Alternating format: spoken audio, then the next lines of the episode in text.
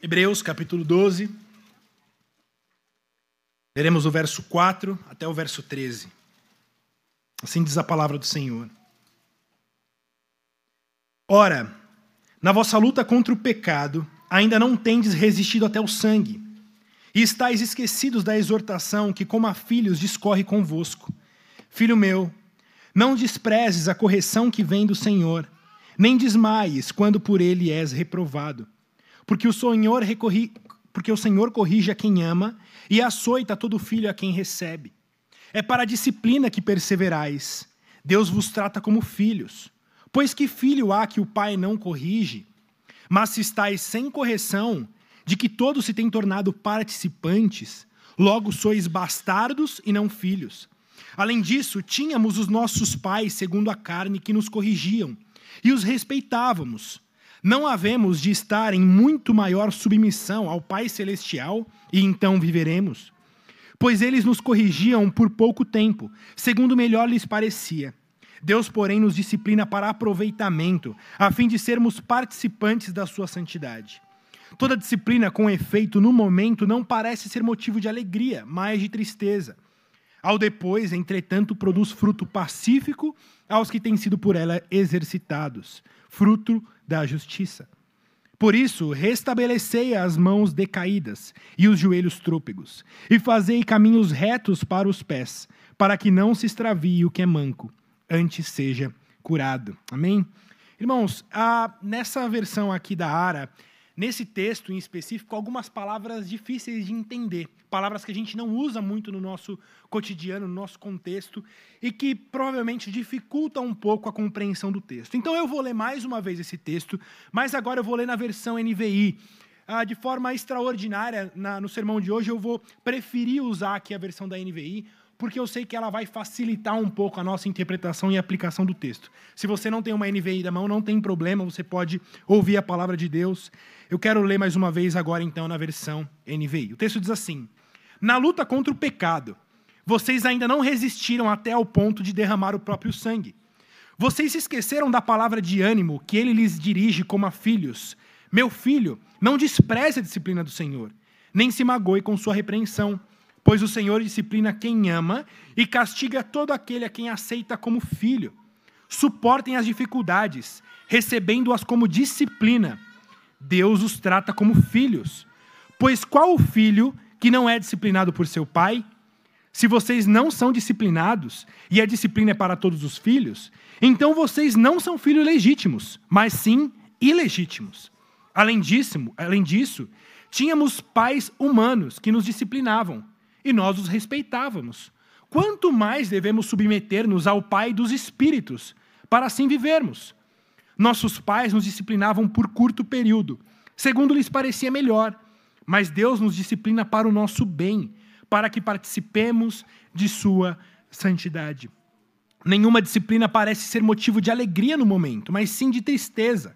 Mais tarde, porém, produz fruto de justiça e paz para aqueles que por ela foram exercitados. Portanto, fortaleçam as mãos enfraquecidas e os joelhos vacilantes. Façam caminhos retos para os seus pés, para que o manco não se desvie, mas antes seja curado. Amém. Na semana passada, nós vimos o autor trazendo a figura de uma corrida, a figura da, das corridas dos estádios. Vocês se lembram que ele compara a vida cristã, a vida de fé, com uma corrida. Naqueles três primeiros versos, então, ele comparou que a nossa vida de fé é a, com o atletismo. Né? Nós ouvimos a exortação para abandonarmos todo o peso e do pecado, porque para enfrentarmos essa corrida, se a gente quiser caminhar bem, se a gente quiser correr bem, a gente deve estar o mais leve possível, abandonando todo o peso, todo, todo o pecado, para que a gente corra melhor. Mas agora, no comecinho desse texto, o autor traz a imagem de um outro esporte. Um outro esporte que também estava em alta lá. Agora ele mudou um pouco a figura do atletismo. Agora ele vai comparar a nossa vida de fé, a nossa vida de caminhada, com as lutas. As lutas dos gladiadores, aquelas lutas que haviam ali ah, nos estádios, que as pessoas assistiam. E agora o autor troca então a imagem, não mais das pistas de corrida. Ele nos compara agora ao ringue, a essa batalha. Por isso, o verso 4, quando começa esse texto, ele vai dizer: Na nossa luta contra o pecado, ainda não tendes resistido até o sangue. Imagina que para eles ali, acostumados a esses espetáculos de luta, dos ringues dos gladiadores, ele compara então a nossa vida de fé, essa luta contra o pecado, como aqueles lutadores que sobem ao ringue. E ele está dizendo: olha, vocês ainda nem começaram a sangrar e vocês já estão querendo desistir? Imagine que neles havia a imagem daqueles lutadores que sangravam e tomavam aquelas, aqueles murros e socos e jorravam sangue para todo lado e não desistiam e continuavam a enfrentar o seu inimigo até que aquela luta terminasse. Ele diz: Olha, e vocês ainda nem começaram a sangrar, parece até um pouco cômico. Vocês já estão querendo desistir, mas eu não estou nem vendo o sangue escorrer ainda. Veja, irmãos, que ele compara, na verdade, que a nossa luta de fé é uma luta de luta contra o pecado, é uma caminhada de luta contra o pecado. Nós já dissemos que o livro de Hebreus é um grande livro de exortação para nós. Se você não tem sido exortado aqui domingo após domingo, eu desconfio que você esteja dormindo nas pregações. Porque constantemente a gente sai aqui das pregações meio torto até, né? Assim, de tanto levar pancada da palavra de Deus, porque o livro de Hebreus, ele tem de fato essa função de nos admoestar, mas também de nos exortar, de nos chamar ao ânimo, de nos chamar a continuar. Ele nos coloca esse livro numa perspectiva ah, da vida de fé tão alta que os nossos argumentos para estarmos desanimados, enfraquecidos, querendo desistir, parecem de fato uma piada. O autor de Hebreus já animou demais essa igreja para que ela não desistisse diante das perseguições. Lembrem-se que essa igreja está sofrendo muita perseguição. Tem tido seus bens confiscados, suas casas tomadas, muitos já foram presos. E nesses trechos, o autor nos chama a não desistir frente àqueles que estão nos perseguindo. Mas agora o autor muda um pouco essa imagem. Ele vai trazer também que essa luta de fé, essa luta de diligência contra a, a, a desistência, mas essa vida de continuidade na fé, envolve uma diligência diária e constante. E essa diligência diária e constante é a luta, a imagem de luta de um lutador que sobe no ringue. A vida de fé envolve literalmente, irmãos, uma batalha. E uma batalha maior do que os inimigos que estão nos perseguindo. Veja que o autor trabalhou muito essa ideia daqueles de fora que estão nos perseguindo. Mas agora ele está trazendo uma luta não contra os de fora, mas contra que, o que está dentro, que é o próprio pecado. A igreja já foi exortada para não desistir frente àqueles que nos perseguem, mas agora nós fomos chamados a não desistir frente ao nosso pior inimigo. E o nosso pior inimigo é o pecado. Irmãos, é urgente a necessidade de reconhecermos de que o nosso pior inimigo não está fora de nós, mas está dentro de nós. Mais do que resistir contra aqueles que nos perseguem, o nosso chamado é lutar contra aquilo que está dentro de nós. O nosso coração, o nosso velho homem, o pecado que tenazmente nos assedia, como ele disse ali no verso 3. Spurgeon tem uma frase que eu gosto muito. Ele diz assim: tenha mais cuidado com você do que com qualquer outra pessoa. Nossos piores inimigos estão dentro de nós mesmos. Tenha mais cuidado com você mesmo do que com qualquer outra pessoa. O seu pior inimigo está dentro de você. É ele que pode te matar. É ele que pode de fato te matar. Lutero vai dizer a mesma coisa, mas com um toque de humor. Lutero diz assim: Pensei que o velho homem havia morrido afogado nas águas do batismo, mas descobri que o infeliz sabia nadar. Agora tenho de matá-lo todos os dias. É essa imagem. Eu matei o meu velho homem ali nas águas do batismo, mas foi eu das costas eu descobri que ele sabia nadar. E que se eu não matá-lo, e se eu não afogá-lo todos os dias, esse velho homem vai me matar. Esse pecado que habita em mim vai me matar. Irmãos, saber que o nosso principal e maior inimigo, mais perigoso inimigo, é o nosso próprio pecado, nos ajudará a lidar melhor com a vida de fé. Nos ajudará a parar de terceirizar nossas quedas. Sabe, é muito comum quando alguém cai em pecado e essa pessoa se mostra arrependida, ela vai dizer: ah, foi Satanás, foi o inimigo, foi aquela vizinha, foi meu colega de trabalho, mas sabe, foi aquela mulher que apareceu à minha frente, foi aquele homem que me fechou. Não. O pior inimigo está dentro de você. Isso não é arrependimento. A pessoa que se arrepende, mas bota a culpa no outro, no vizinho, na vizinha, na pessoa, ou até em Satanás, ela não está arrependida. Ela está, pelo, é, pelo contrário, terceirizando a sua culpa. Mas é urgente o chamado a reconhecermos que o pecado, o maior inimigo nosso, é aquele que está dentro de nós. Nós caímos por causa da concupiscência do nosso próprio coração, é isso que Tiago vai falar. Sabe por que existem guerras e brigas e violências? Por causa do pecado que habita dentro do coração de vocês. Não é por causa do pecado do outro, do pecado que habita fora. Veja, eles estão sendo perseguidos, sim. Eles estão sofrendo com os inimigos, sim. Mas o pior inimigo, aquele pelo qual nós devemos até derramar sangue, se for possível, para derrotá-lo, é aquele inimigo que está dentro da gente. Irmãos, isso vai te ajudar, inclusive, a ler melhor o livro dos Salmos. Sabe, reconhecer que o seu pior inimigo é o seu próprio pecado, vai te fazer ler o livro dos Salmos de forma diferente. Muitas vezes a gente fica escandalizado com alguns salmos, né? Ou sou só eu? Às vezes a gente lê alguns salmos aqui que a gente fica até assim meio, nossa, será que a gente deveria orar esse tipo de oração hoje? Parece meio esquisito alguns salmos que a gente lê. Mas sabe, irmãos, eu não quero aqui alegorizar, dizendo que a linguagem bíblica, quando se refere a alguns salmos a um inimigo, eu não quero alegorizar dizendo que é, que é um inimigo abstrato e não real. Não, não, não. Quando o salmista escreve, ele está assim falando de um inimigo humano que está ali na espreita, depois da esquina, com uma espada querendo matá-lo. E ele faz orações pesadas como faz, porque estão sofrendo sim perseguições reais contra inimigos reais, pessoas reais. Mas sabe, irmãos, provavelmente nenhum de nós aqui tenha um inimigo como Davi teve, ou como os salmistas tinham, que você não pode sair na rua ou ele vai te matar, vai matar seus filhos. Imagino que nenhum de nós aqui tenha inimigos desse porte. E talvez, por não termos inimigos assim, a gente lê alguns salmos e parece um pouco distantes para nós.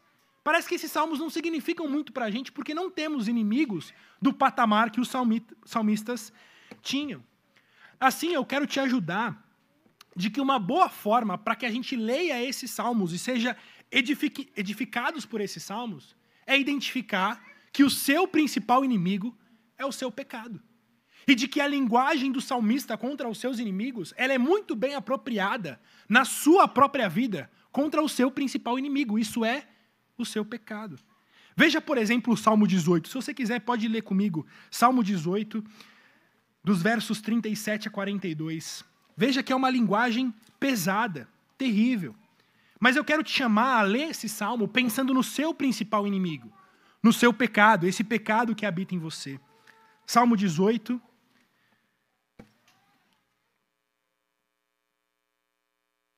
de versos 37 a 42. Veja o que ele diz: Persegui os meus inimigos e os alcancei. Eu só voltei depois de haver dado cabo deles. Esmaguei-os a tal ponto que não puderam levantar-se, caíram sob meus pés. Pois de força me cingiste para o combate, e me submeteste os que se levantaram contra mim.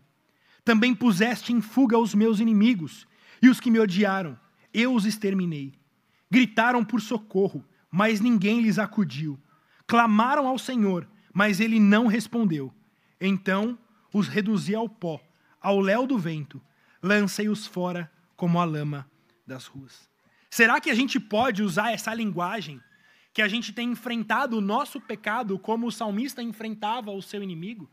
Irmãos, é esse tipo de chamado de luta contra o pecado que nós devemos usar. Essa, esse enfrentamento contra o nosso pecado como um salmista que está sempre alerta, sabendo que o, que o inimigo dele vai matá-lo. E que se ele não estiver pronto para enfrentá-lo, pronto para matá-lo e extingui-lo, o inimigo vai matá-lo. Assim deve ser também a nossa luta contra o pecado. Leia os Salmos nessa perspectiva e eu tenho certeza que ele vai te ajudar muito nessa luta contra o pecado. Por isso, então, essa linguagem de Hebreus é uma linguagem tão radical. Ninguém pode falar que já lutou o suficiente contra o pecado. Ninguém aqui pode falar isso. Ah, eu já, eu já batalhei o suficiente. Eu já lutei o suficiente, mas eu não consigo vencê-lo. A linguagem de Hebreus é: você já começou a sangrar? Nossa, não estou vendo nem hematoma na sua luta contra o pecado. E você já está cansado? Já fala que enfrentou demais o seu pecado? Não, irmãos, na verdade, a nossa luta contra o pecado é uma luta fraca. É uma luta frágil. Nós não lutamos o suficiente contra o pecado, não, não lutamos seriamente como, contra o pecado, como nós somos chamados a fazer. Mas há aqui no texto duas notícias. Duas notícias, uma boa e uma ruim. Você é da, da, daquele tipo de pessoa que prefere primeira notícia boa ou primeira notícia ruim? Eu vou dar a primeira notícia boa. A boa notícia é que nessa luta contra o pecado você não vai sozinho. Você não está sozinho no ringue. Tem alguém ao seu lado. Tem alguém que está lutando com você. Deus está com você, lutando com você na sua luta contra o pecado. E essa é uma excelente notícia, não é? Maravilhosa. Mas há com isso uma má notícia. A má notícia é a forma como Deus está com a gente, nos ajudando a enfrentar o pecado. É porque Deus faz isso nos açoitando. Deus faz isso nos disciplinando. Essa é a linguagem da ara que nós lemos. Deus nos açoita. Deus nos disciplina. Na linguagem popular, talvez poderíamos dizer: Deus nos dá uma surra. Deus nos disciplina. E é por meio da disciplina que Deus nos ajuda a enfrentar o pecado. Deus está com a gente para enfrentar o pecado? Sim, está com a gente. Mas sabe como que Deus faz isso? Nos disciplinando. Muitas vezes de forma que a gente não gosta. De forma realmente desagradável. Olha o que ele diz nos versos 5 a 7.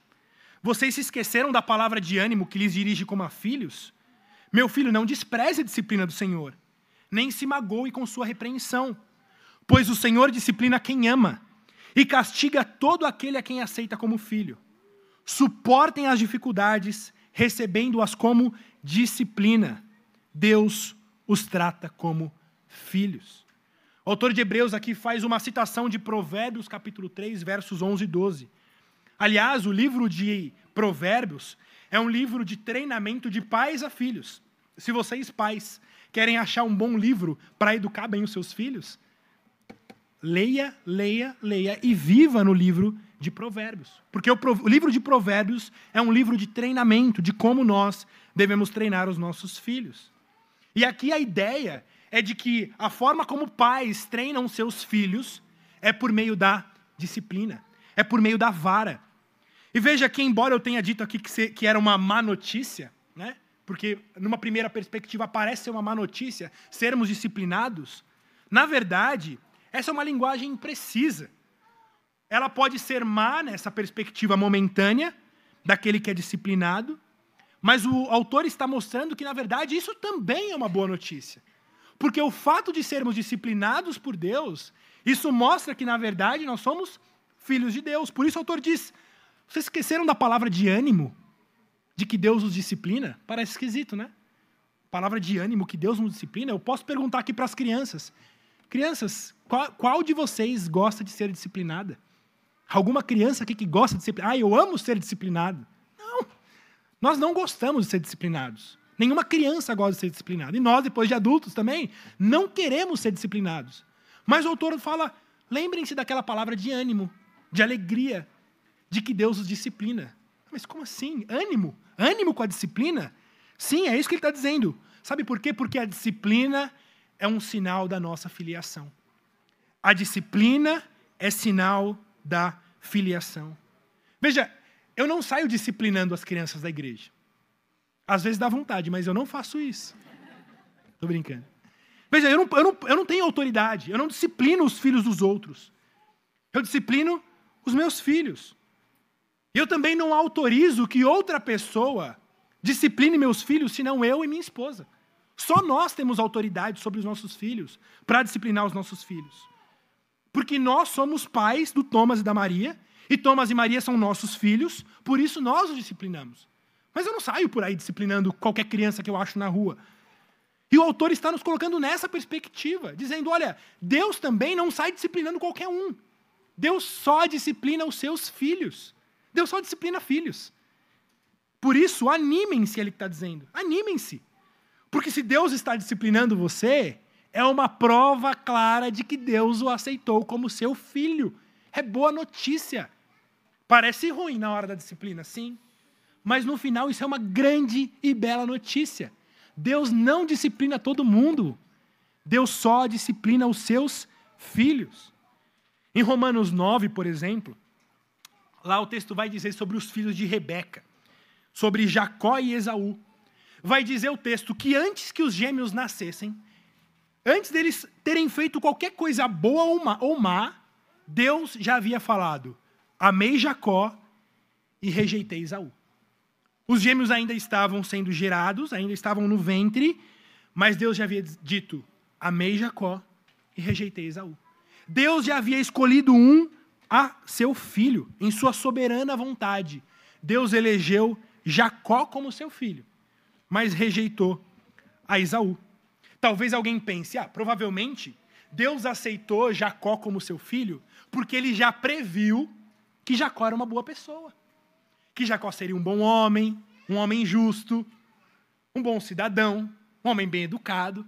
E por causa da sua presciência, Deus vai e escolhe, aceita Jacó como seu filho, sabendo que Jacó seria um bom homem. Mas o próprio livro de Hebreus, capítulo 9, de, desculpa, de Romanos, capítulo 9, vai esmagar essa afirmação. Porque ele vai dizer que Deus fez isso, escolhendo Jacó, antes deles terem feito qualquer coisa boa ou má. Não foi com base na presciência de Deus que ele escolheu Jacó como filho mas ele escolheu com base na sua eleição. Ele diz, a fim de que o propósito de Deus, conforme a eleição, permanecesse. Ele escolhe Jacó não porque Jacó era melhor, ou porque Isaú era pior, mas simplesmente porque Deus escolheu fazer assim, para que a eleição prevalecesse.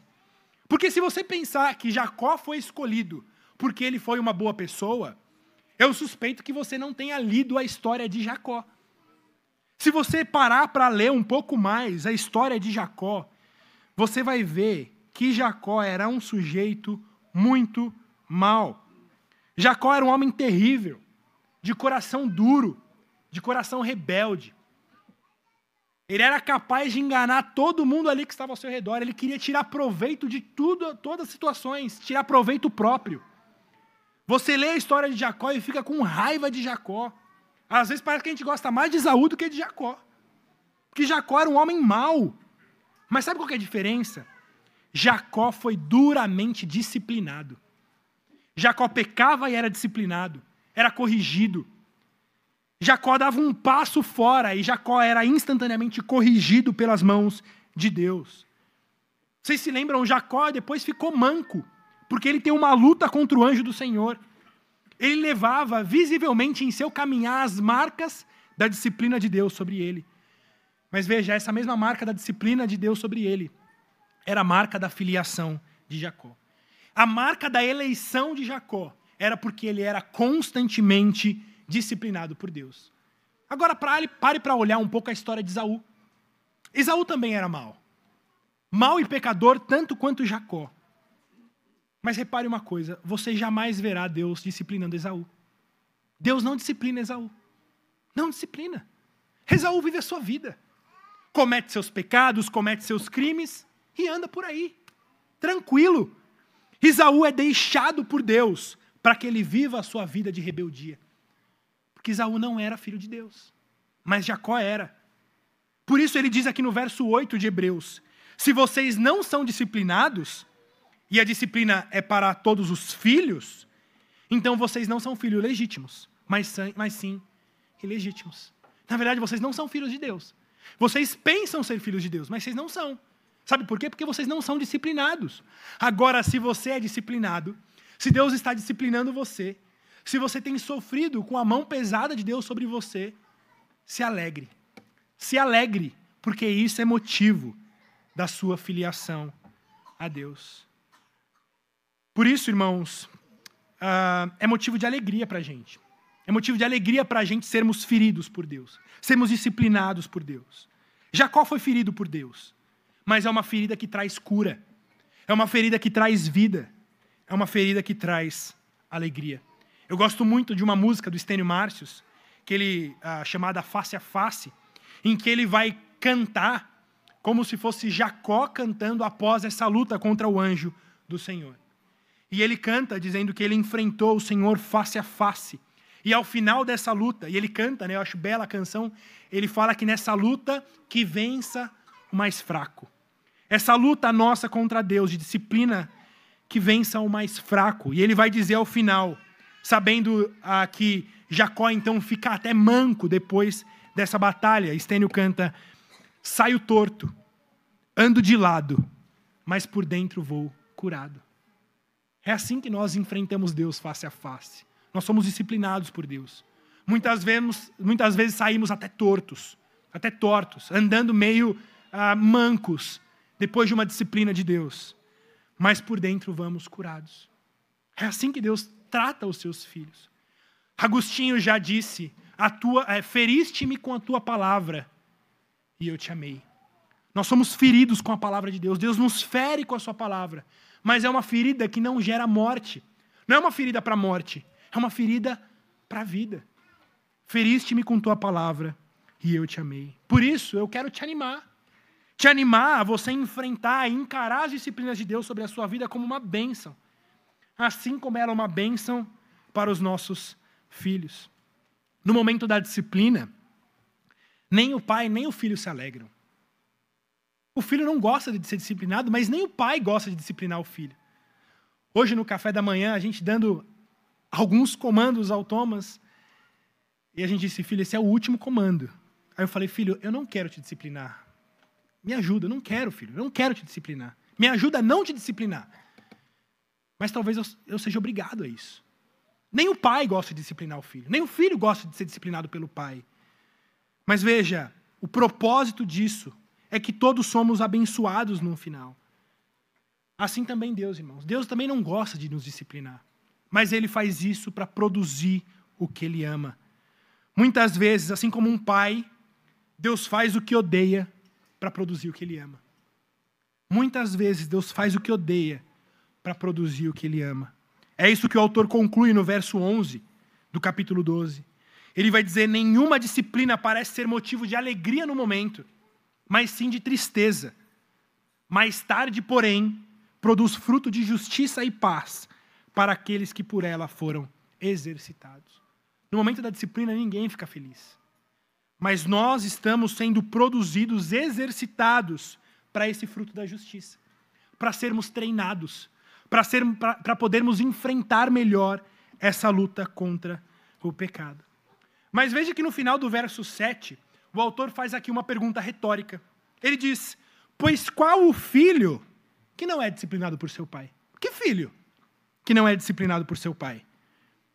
Eu confesso que acredito que se essa, se essa carta fosse escrita hoje, o autor não faria essa pergunta retórica. Né? Porque talvez no período em que ele escreveu isso, quando ele pergunta: Que filho que não é disciplinado por seu pai? A resposta é nenhum. Todo filho é disciplinado por seu pai. Mas talvez a resposta hoje seria oposta, né? Que filho que não é disciplinado por seu pai? Olha, a maioria. A maioria dos filhos não são disciplinados por seus pais. Mas na verdade eu arrisco dizer que a nossa na nossa geração, essa relação de pais e filhos, nós vivemos na geração de maior obediência. Sim, a melhor e maior obediência. Nunca houve uma geração antes da nossa com tanta obediência.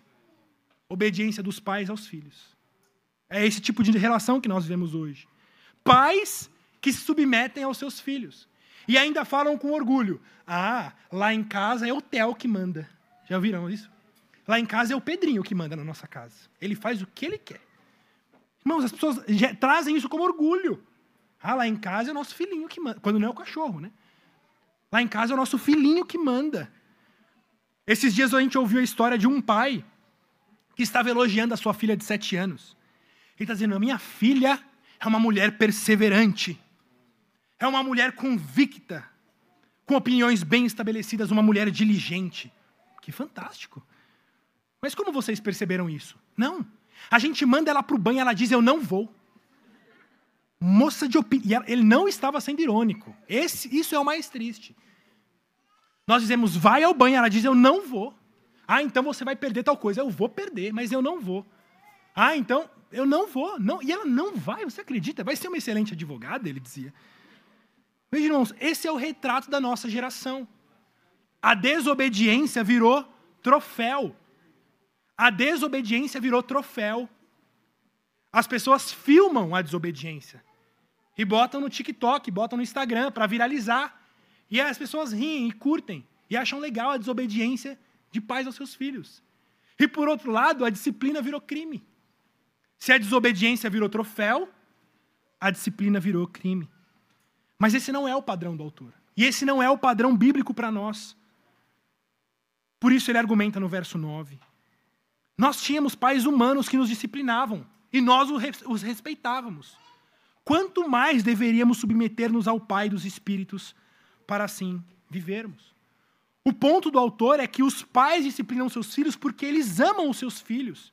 E como resultado desse amor, os filhos respeitam os seus pais. Pais disciplinam seus filhos por amor, e os filhos, depois dessa disciplina, respeitam os seus pais. Ele está trazendo essa referência para dizer quanto mais a gente não vai respeitar o nosso pai espiritual. Veja, a disciplina dos nossos pais pode ser um bom exemplo para comparar a disciplina que Deus tem por nós, mas até certo ponto. Isso porque eu tenho certeza que muitos de vocês não tiveram boas experiências com disciplina. Muitos de vocês, talvez aqui a geração anterior, os mais velhos, olham para os seus pais, lembram dos seus pais, e têm nos seus pais um retrato oposto do que a gente tem na nossa geração hoje. Porque se hoje nós temos pais que não disciplinam seus filhos, talvez algumas gerações atrás, nós temos pais que talvez matavam os seus filhos. Pais que eram violentos, abusivos ignorantes com os seus filhos. Por isso, o autor está mostrando que nenhuma dessas realidades é parâmetro para a gente disciplinar os nossos filhos, e é parâmetro para a forma como Deus disciplina a gente. Deus nos disciplina sim, por amor, mas Ele disciplina de forma correta. Não com essa violência para a morte, não com essa abusividade, de forma ignorante. Não, Deus faz isso com amor. Por isso o autor diz: olha, é um bom exemplo lembrarmos os nossos pais, mas até certo ponto. Porque os nossos pais, muitas vezes, não lidaram bem com a disciplina. Talvez a maioria de vocês aqui vai se lembrar da disciplina que teve dos seus pais e, e, e pensar: não tive bom exemplo. Ou meus pais foram negligentes com a disciplina, ou foram violentos demais. Poucos são aqueles que olham para a sua história e, diz, e pode dizer: olha, apesar das lutas dos meus pais, dos pecados, eu creio que eu fui bem disciplinado. E eu, e eu posso dizer que meus pais deram a mim e meu irmão um bom exemplo de uma disciplina bíblica e cristã. Mas veja o que ele diz no verso 10. Ele está comparando que a disciplina dos nossos pais é muito inferior à disciplina que Deus exerce sobre nós. Ele vai dizer: nossos pais nos disciplinavam por curto período, segundo lhes parecia melhor. Mas Deus nos disciplina para o nosso bem, para que participemos da sua santidade. Veja, apesar da disciplina de pais e filhos ser um bom exemplo para a disciplina de Deus por nós, ela é sem comparação no fim das contas. Veja, a disciplina de pais terrenos é por curto período. O pai pode disciplinar seu filho por quanto tempo? 15, 18, 20 anos. Depois esse filho casa, tem a sua vida, sai de casa. O pai ainda pode, de alguma forma, trazer uma palavra de disciplina, uma palavra de correção, mas é muito limitada. O pai não disciplina o seu filho a vida inteira. Eu, inclusive, ouvi uma história esses dias de um senhor que estava chorando para um parente dele. Esse senhor já idoso, com filhos e netos, chorando, chorando. E esse parente chega para ele e fala: Por que, que você está chorando? E aí ele fala: Olha, eu estou com uma saudade de ser disciplinado pelo meu pai. Estou com uma saudade de quando meu pai me disciplinava, de quando meu pai me corrigia. Porque agora eu sou velho e agora não tem ninguém para me disciplinar. Eu erro e não tem ninguém para me chamar a atenção. E esse filho lembrava com saudosismo e com saudade a época em que ele era disciplinado por seu pai. Quando ele vivia, ele não gostava. Mas agora, já velho, ele olha com carinho para aquele tempo. Porque meu pai me corrigia, meu pai me fez ser homem. Meu pai me ajudou a ser homem. E como eu queria meu pai aqui ainda para me corrigir, ainda para me ensinar, ainda para me instruir. Mas essa é a nossa realidade. Pais disciplinam seus filhos por um período curto. É o que ele diz. Por um certo período, pais podem disciplinar seus filhos. E veja que ele diz, segundo lhes parecia melhor. Muitas vezes os pais, eles corrigem os filhos sem muita clareza, segundo lhes parece melhor, sem ter muita clareza do qual é a melhor forma de fazer aquilo. Mas veja, não é assim que Deus faz com a gente. Deus nos disciplina, Ele vai dizer para o nosso bem. Para o nosso bem. Deus nunca te disciplina para o mal. Nunca. Em Tiago vai falar que o motivo de muitas vezes sermos provados é para a provação, para a aprovação. Deus nunca nos disciplina para sermos rejeitados, para morrermos, para desanimarmos, para sermos afastados. Não. A disciplina de Deus é sempre para o nosso bem. E veja o que ele vai dizer: para nos tornarmos parecidos com Ele. Veja, a disciplina que Deus tem por nós é muito melhor e maior do que qualquer experiência que você pode ter tido com seu pai. Deus não nos disciplina para nos castigar. É muito importante diferenciarmos castigo de disciplina. Eu vou tratar um pouco mais disso à frente. Por hora, eu quero que você perceba isso, que a disciplina de Deus é sempre para o nosso bem. Sempre para o nosso bem. O Pai jamais, nosso Pai Celeste jamais disciplina simplesmente por, pelo prazer de disciplinar. Não, se Ele está nos disciplinando é porque Ele está corrigindo algo real, um pecado que precisa ser corrigido. Aqui uma palavra aos pais. Pais, disciplinem pecado. Não disciplinem a meninice dos seus filhos. Não disciplinem pelo fato de serem crianças. Crianças são crianças. Vão correr, vão brincar, vão fazer barulho. Elas não devem ser disciplinadas por isso. Crianças devem ser disciplinadas pelo pecado, pela desobediência, pela rebeldia. Não pelos fatos de serem crianças. Muitas vezes nós vemos pais murmurando porque seus filhos são saudáveis. Já viram isso? A criança, a, a, a mulher está grávida e os pais oram: ai Senhor, que o Senhor traga com saúde, traga com saúde, traga com saúde. E aí, quando essa criança nasce, cheia de vigor, saúde, corre e brinca, os pais reclamam: essa criança não para. Que bom que ela não para, porque é criança saudável. Quantos pais queriam ter seus filhos correndo, brincando e se alegrando e não podem? Seus filhos são parados. Não brincam.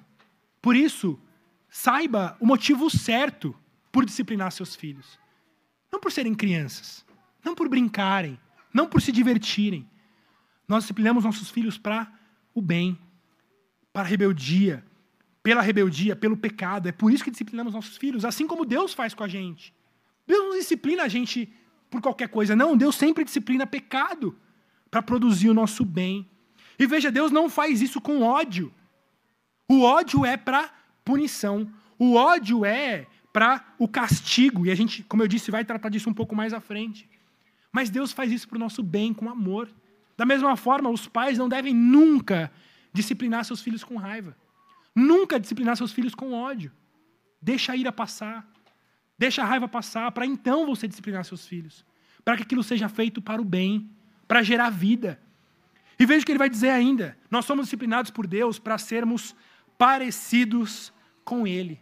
E aí, irmãos, talvez, se a gente olhar para o retrato da sociedade, aí realmente o exemplo de pais e filhos vai por água abaixo. Sabe aquela história do pai que disciplina o filho porque ele falou palavrão, só que o pai não para de, não para de falar palavrão? O pai fala palavrão a torto e direito, mas o, o filho falou 1% do que o pai fala e toma um tapa na boca. E diz: cala a boca, menino, não fala palavrão. Mas, pai, o senhor fala palavrão. Como é que é a frase? Faça o que eu digo, não faça o que eu faço. Faça o que eu falo, mas não siga o meu exemplo. Esse é o retrato que temos quando há disciplina. Essa disciplina terrível, completamente distante dos padrões bíblicos. Mas veja, quando Deus nos disciplina é para nos tornarmos parecidos com Ele. Nós nunca disciplinamos nossos filhos dizendo, faça o que eu falo, não faça o que eu faço. Pelo contrário, ao repetirmos o exemplo que recebemos do nosso Deus, é filho, eu te disciplino para que você torne parecido com o papai. Eu quero que você siga os meus passos. Por isso, a disciplina dos nossos filhos vai muito além daquele aquele momento pequeno de correção. A disciplina dos nossos filhos vai da observância, de como ele nos vê agindo com o nosso cônjuge, como que ele nos vê lidando com a relação do trabalho, com os nossos amigos. Não adianta você disciplinar seu filho porque ele tratou mal o amiguinho, mas ele vê você tratando mal o seu amigo ou xingando o colega no, no, no trabalho, no trânsito. Não faz sentido. Não faz sentido você pedir para o seu filho controlar a sua ira, para que ele não, não dê ataques de ira, de birra, e você mesmo tem ataques de ira e de birra na sua casa. Não faz sentido. Deus, quando nos disciplina, Ele nos disciplina para sermos parecidos com Ele. Por isso, nós também nos disciplinamos dizendo, filhos, se tornem parecidos com a gente, sigam nossos passos, façam o que fazemos, não somente o que falamos. Por isso, a disciplina de Deus é para nos tornarmos coparticipantes da Sua santidade. Portanto, irmãos, a aplicação desse texto é aquilo que está nos versos 12 e 13. Portanto, vai dizer o texto, fortaleçam as mãos enfraquecidas e os joelhos vacilantes. Façam caminhos retos para os seus pés, para que o manco não se desvie, mas antes seja curado.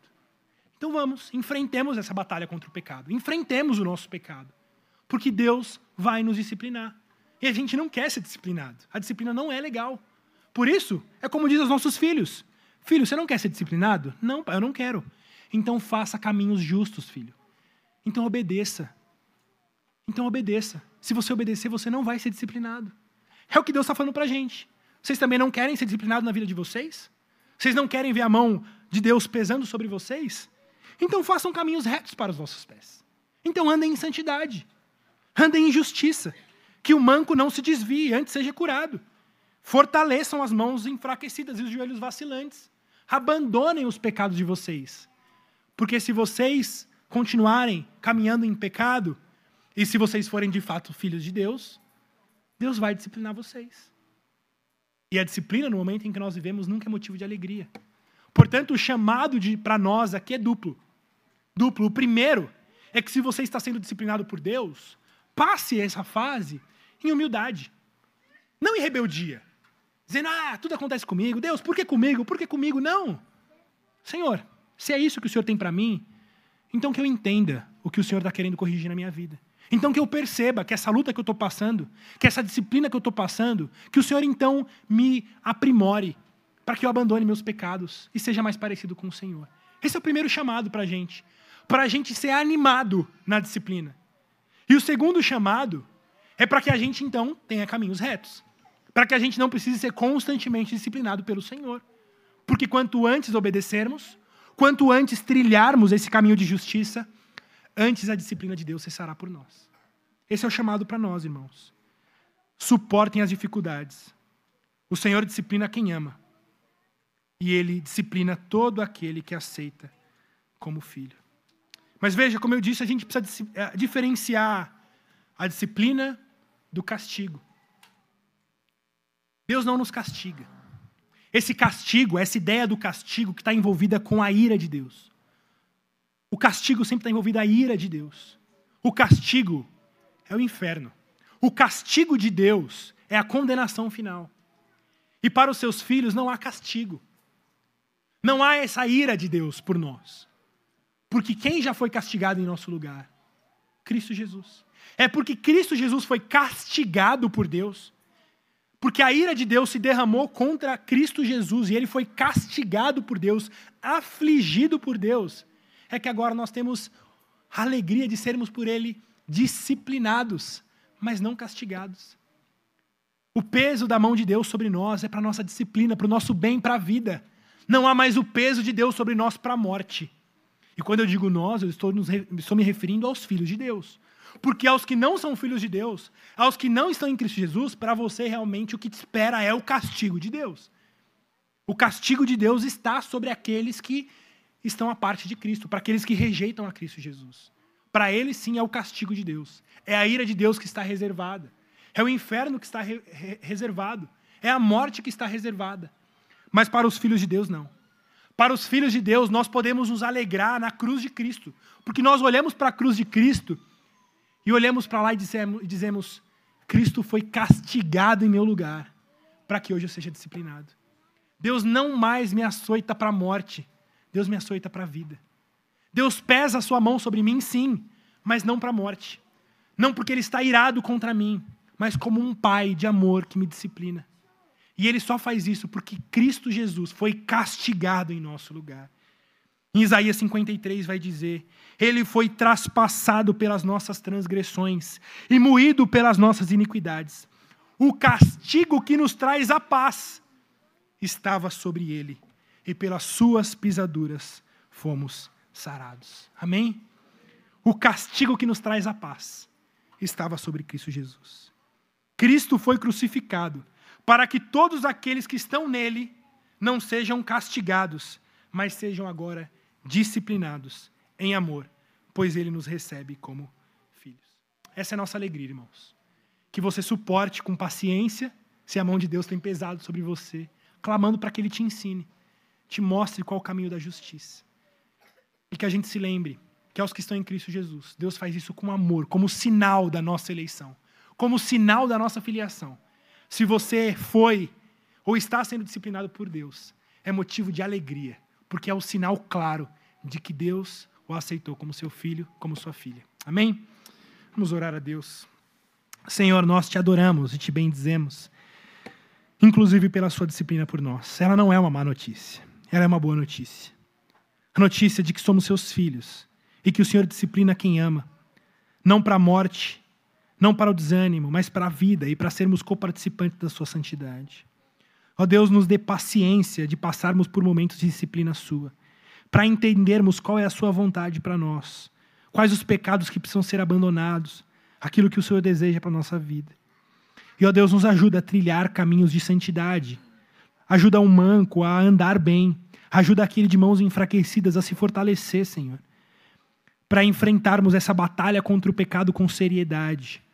Não enfrentarmos com ah, fraqueza, com desânimo, mas enfrentarmos assim como alguém que sobe num ringue para enfrentar seu oponente.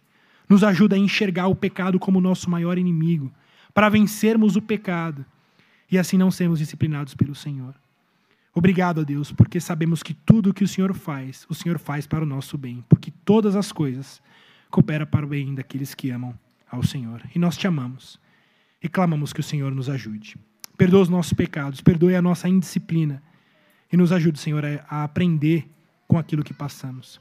Abençoa também aqueles pais, os pais na difícil tarefa de disciplinar os seus filhos que não disciplinemos nossos filhos com base apenas nos exemplos que recebemos da nossa própria casa, com base na pedagogia do nosso tempo, da ciência do nosso tempo, mas que submetamos ao Senhor a Sua palavra. E que o Senhor seja o exemplo máximo da disciplina que nós exercemos sobre nossos filhos. Uma disciplina que é feita em amor, em graça, para o bem, e para que eles sejam também coparticipantes da nossa própria vida, da nossa santidade, do exemplo que, como pais, entregamos a eles. Nos ajuda, Senhor, na difícil tarefa de disciplinar os nossos filhos. Que todos nós, adultos ou crianças, sejamos todos treinados e aperfeiçoados segundo a sua santidade. Amém.